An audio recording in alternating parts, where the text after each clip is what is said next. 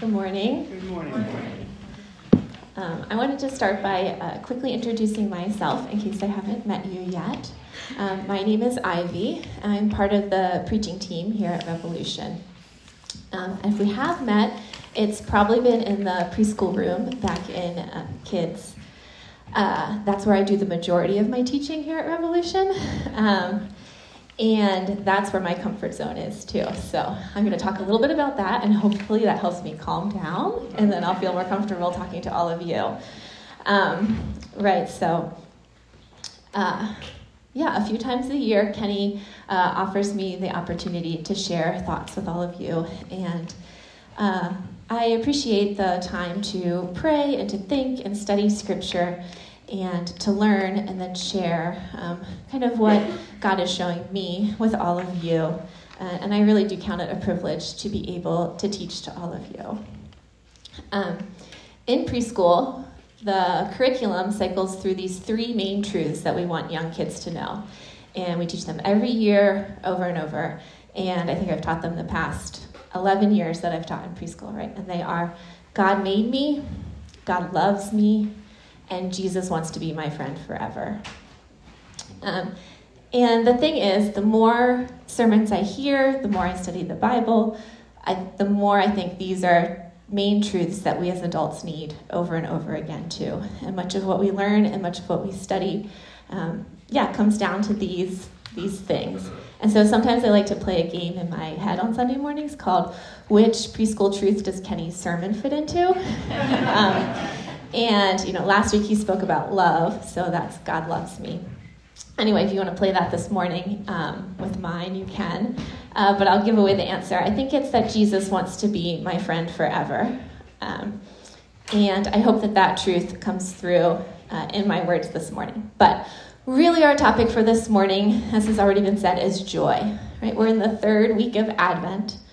Um, Advent is the four weeks leading up to Christmas a time in the church calendar that's set aside to feel the anticipation of celebrating Jesus' birth on Christmas Day and also the anticipation of Jesus' future return to earth. Um, as Kenny said a couple weeks ago, during Advent, we reflect on the challenges of waiting, on the promises and the character of God. Um, in the past several years at Revolution, we've explored these themes of Advent uh, through the lectionary, um, which is just a tool the historic church has used um, to pattern their teaching scripture. And each week, the lectionary provides us with three to four passages of scripture to read and to study and to try to find connection between them. So, in the past two weeks um, of Advent, right, we spoke about, Kenny spoke on the themes of hope and of love and this third week, uh, we're speaking about joy. Joy is a word that we hear thrown around a lot this time of year, right? We see it in holiday decorations, we sing it in songs. Um, and at our house, I brought along a prop. we have this sign uh, that John's grandmother made and it hangs on the back of our front door every year at Christmas, um, kind of as a reminder of this word of joy in our home. A funny story this year, my five year old daughter, Jemiah, um, was unpacking Christmas decorations after I had said to her, Please wait, we're going to do that tomorrow. And she responded from the other room, Too late. she comes out with this sign, the first thing she pulled out.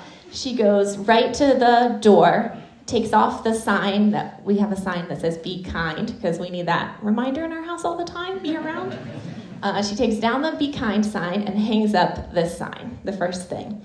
And um, it was just a sweet reminder of joy and the tradition of this sign in our home. I mean she also told us that this says jemiah because she's learning her letters and anything right now that starts with j says jemiah. So um, but yes, joy. Joy and rejoice, right? Rejoice is the verb form of joy. We'll hear that word a lot um, as we study this morning as well. Um, yeah, so what does it mean, joy? If you look it up in the dictionary, here's what I found Joy is a feeling of great pleasure and happiness, the emotion evoked by well being, success, good fortune, or by the prospect of possessing what one desires. Right? Joy here in the dictionary seems like this amped up happiness, right? It comes when we do well or when we get what we want. This definition of joy is very circumstantial, unlike our present situation. But when I think of joy, when I think of biblical joy, and the Bible talks about joy, that's not what I think of, and I think that you would probably agree. Right? This biblical joy is not circumstantial on my life circumstance right now. The Bible tells us that joy is a fruit of the Spirit. Right? Galatians says the fruits of the Spirit are love, joy, peace, patience, forbearance, kindness, goodness, faithfulness, gentleness, and self control. The Holy Spirit, right, the part of God that lives in us, is our access point to joy. So then I did a little search on definitions for biblical joy. Um, from now on, this is what I'm talking about when I talk about joy. Just forget about the dictionary definition. Right? We've already thrown that out. Um, and I found two definitions that I'd like to share uh, with you from kind of big name pastor authors. And the first is from Rick Warren, and he gives this definition of joy. Joy is the settled assurance that God is in control of all the details of my life. The quiet confidence that ultimately everything is going to be all right and the determined choice to praise God in every situation. John Piper says this of joy Christian joy is a good feeling in the soul produced by the Holy Spirit as he causes us to see the beauty of Christ in the Word and in the world. Right? Joy is dependent on who Jesus is and our hope in him, not on our earthly circumstances. Joy is a feeling that we access through the Holy Spirit. He allows us to know and to believe in God's beauty and goodness in our life. So, using these definitions of joy and taking a look at three scripture passages provided from the lectionary, I'd like to propose two main points for today. Um, the first is that joy and sorrow are not mutually exclusive, that they can and I would even argue need to be experienced together. And the second is that by looking back and by looking forward, we see who God is, what He has done, what He promises, and in this we find joy and the ability to rejoice. Right? Joy, it's what we're supposed to feel right now in this season of Christmas. And I love Advent. I like the candles, the familiar rhythms and words, the songs. Um, I anticipate all these things and the excitement, and I rejoice in all these experiences. But this year and this season, um, it also feels especially sorrowful to me. Uh, my grandfather died the day before Thanksgiving, uh, and he was dearly loved. There's a lot of good parts in my life that I can trace back to him. Uh, my love of nature and of hiking, um, just a stable, loving Christian home. Um, always wanting to make or do something with my hands, having a project half finished laying around somewhere. Right? And he will be dearly missed, and my family mourns him not being here this season. But there's more mundane things too like the sibling quarrels that are at an all time high in my house that have made me lose my patience more than ever and wonder why did I think this parenting thing was ever a good idea? And then there's things that I just don't have words for yet or can't quite put a finger on. I just feel tired and tears come easy lately. And that's just the sorrow that I'm feeling. Right, our church holds this sorrow and this joy together as we celebrate the Christmas season in the midst of all our equipment being stolen that week of Thanksgiving. And if we widen this circle even further, if we think about sorrow our neighbors are feeling, our city, our country, the world, if we think about broken relationships, right, oppressive authority, difficult family dynamics that people are even more aware of at the holidays, sickness, natural disaster, war, right? I'm sure you could easily add more things to that list very quickly. Right? There is real sorrow in our world. Sorrow is a reality. Joy and sorrow. I want us to hold these two words together as we look at our passages of Scripture. Our first reading, and these are on your paper if you'd like to follow along. The first reading comes from the Old Testament book of Isaiah. Isaiah was a prophet whose purpose, like most of the Old Testament prophets, was to call God's people back to God when they had taken on destructive practices from their neighboring nations. But Isaiah also brings a message of hope. He tells of God's salvation to come um, through the coming Messiah. He brings messages of judgment and of hope, of sorrow and of joy. In chapters 1 through 34 of Isaiah, he has delivered a message mainly of judgment um, for people rejecting God. But in chapter 35, which is where we're going to read, um, Isaiah speaks a vision of beauty and of encouragement, of God's mercy for those who um, have sinned but put their trust in God. Chapter 34 has just spoken of times of great distress and sorrow.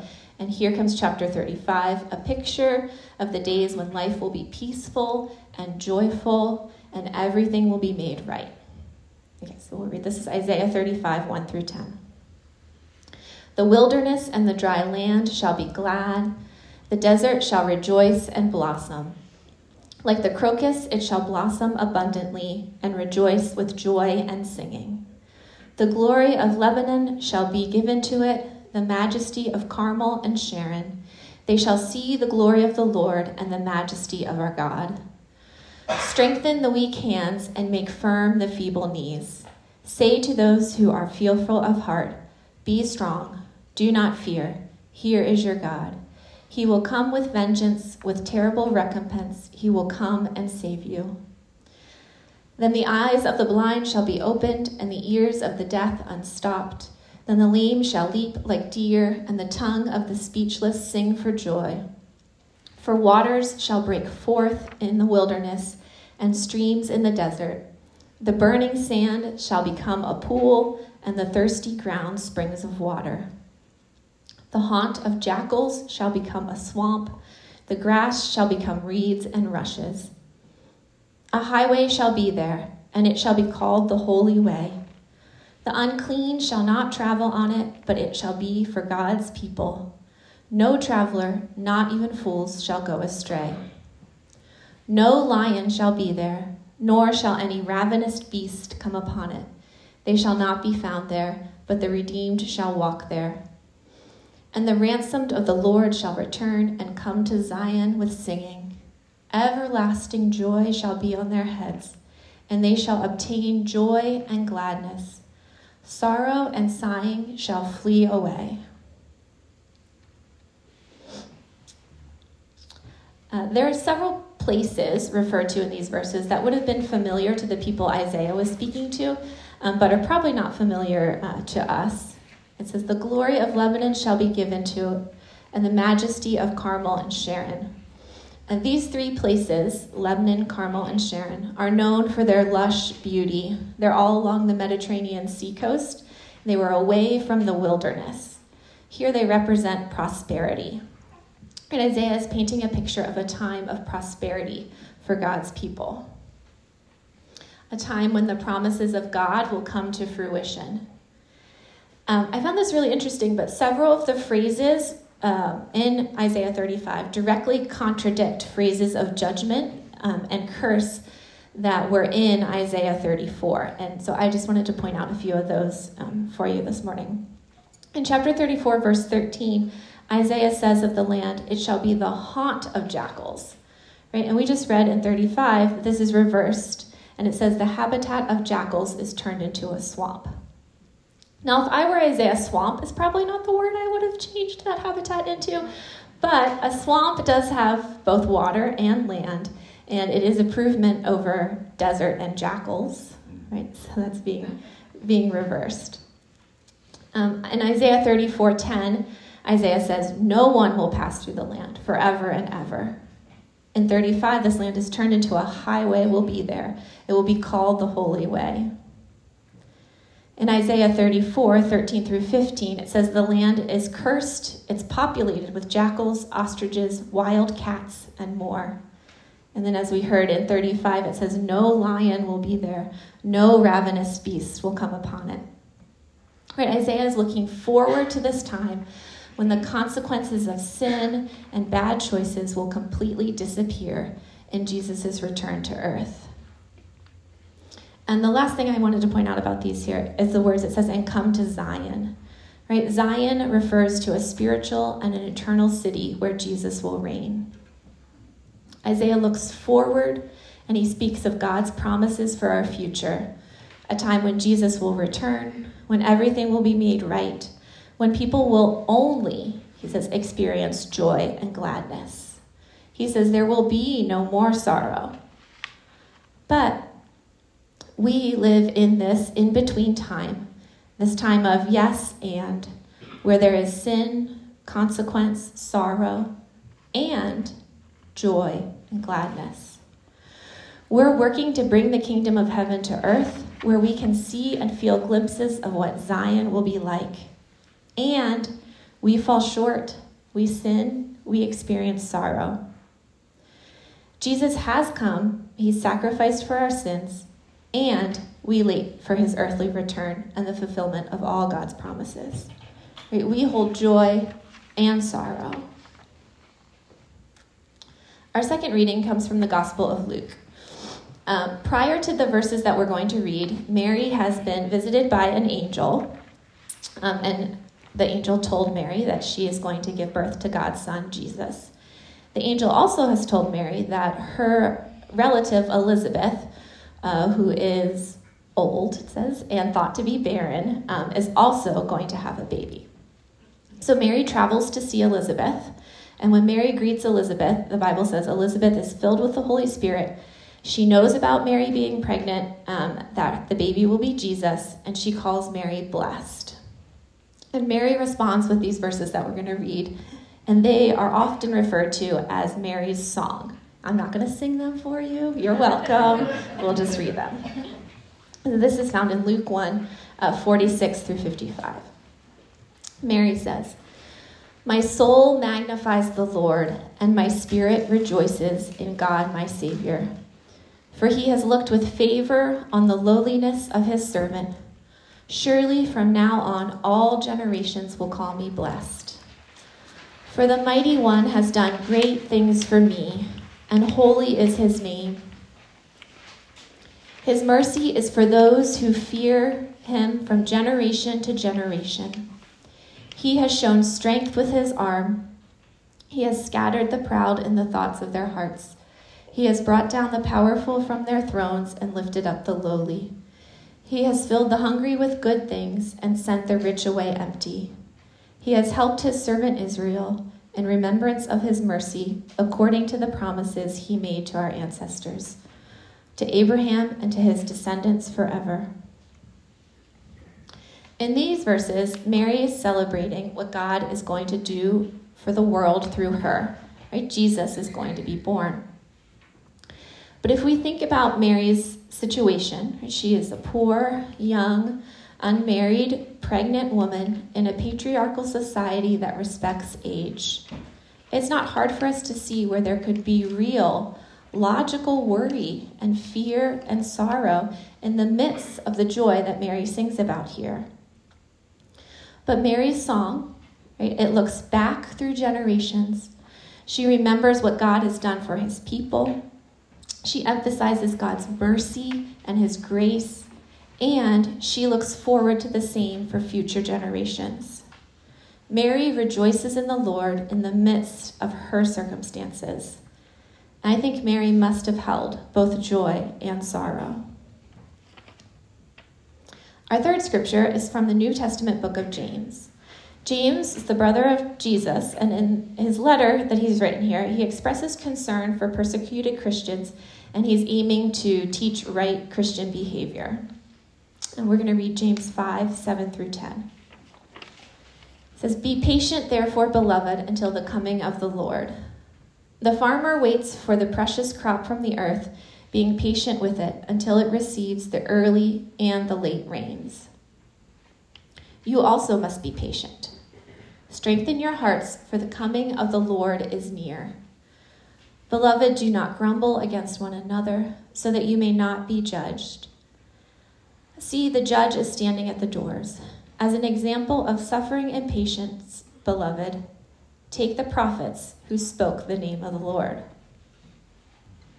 Here, James is urging the early church to look forward to the coming of Jesus, but to do it with patience.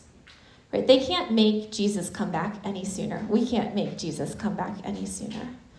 But we can do work to show God's love in the same way that a farmer must do work as he waits for his crops to be ready for harvest. And James encourages them to help each other to feel love and to show love, even if they feel like grumbling. And he says, Remember the prophets from the Old Testament who took on suffering and who were patient in the Lord's hope. All this teaching that James gives the early church, I think, translates very easily to us. We're still living in this in between time the time of Jesus coming to an earth as a baby, growing and teaching, sacrificing so that we can have forgiveness, and a time of waiting for him to come back to earth for everything to be made good and right. And as James says, we need to be patient, and we need to love, and we need to remember. By looking back to the prophets, to Mary, to Jesus being born, to God's faithfulness to his people across history, and by looking forward to Jesus' return and to our eternal life with him, we see who God is, what God has done, and what he promises. In this, we can find joy. This joy and the sorrow of our earthly circumstances are experienced in tandem here in this in between.